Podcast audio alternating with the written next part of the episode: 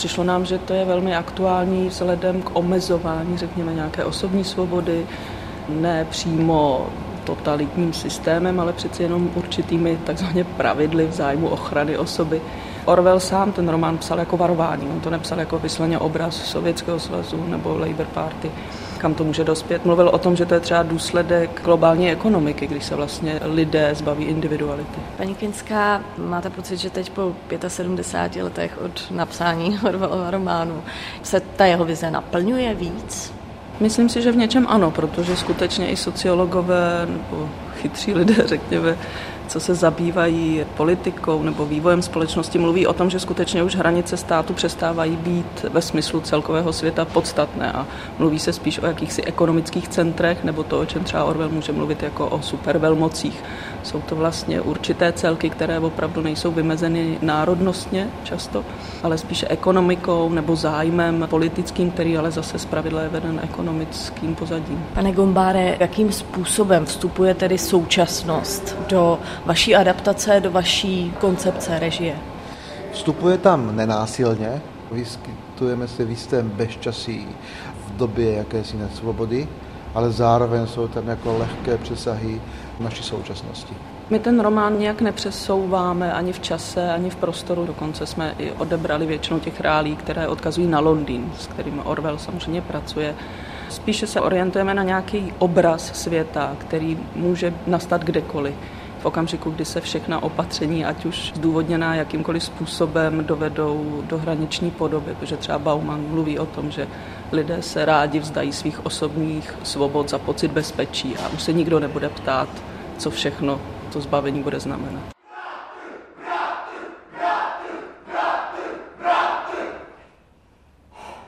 Nejde se nepřidat.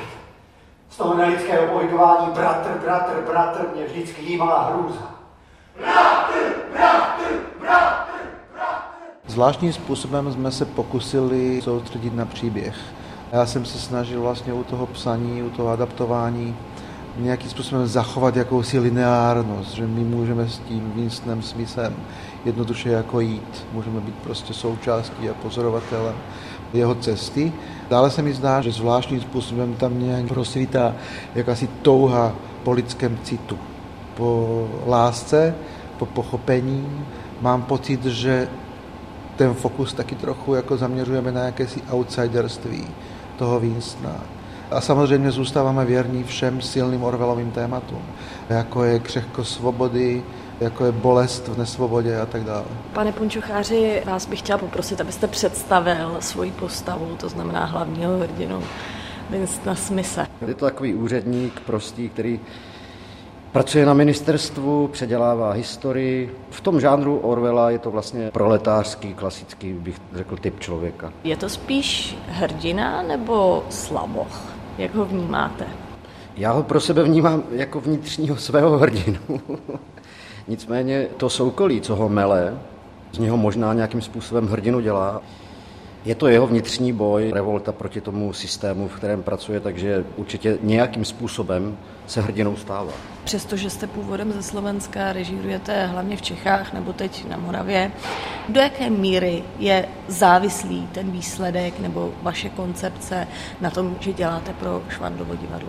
Jsem zástancem toho názoru, že každé to divadlo a každé to místo a každé to město potřebuje vlastně lehonce korigovat to vnímání toho, proč to dělat, jak to dělat. Mám rád, když se vlastně jako ta pečeť toho konkrétního místa, toho konkrétního souboru odráží v tom výsledku úplně nekompromisně. A já jsem vlastně už tu adaptaci psal s jednoznačnou vizí, že bude realizována ve Švandově divadle ze souborem Švandova divadla. Jelikož Dodo byl šéfem Švandova divadla, tak už jeho styl práce známe a v podstatě už si nemusíme moc věcí ani říkat.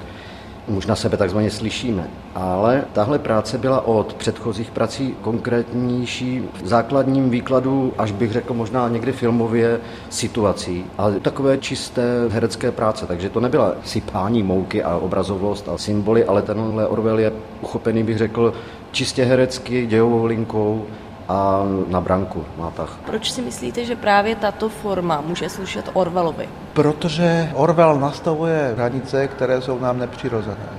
A my se vlastně v tom hereckém projevu pokoušíme ty hranice někdy překonávat, nebo je aspoň posouvat. Ten živelný projev vlastně znamená to, že herci jdou do té skutečné tělesné bolesti, že to vlastně není jenom jako. Na scéně vlastně je přítomná jakási tvrdost, určitý atak. Máme na jevišti kádě, ve kterých jsou části oděvu, a tak může to asociovat a evokovat vlastně cokoliv. Ale v podstatě víme, kam míříme. Ten celý koncept je jistým způsobem vlastně brutalistní. Je tam hodně kovu, je tam hodně nějakého si, či už latentného nebo explicitního násilí. Vztahy jsou až na dřeň, nekroužíme kolem toho, ale naopak myslím si, že se herci do toho vlastně jako vrhají úplně naplno.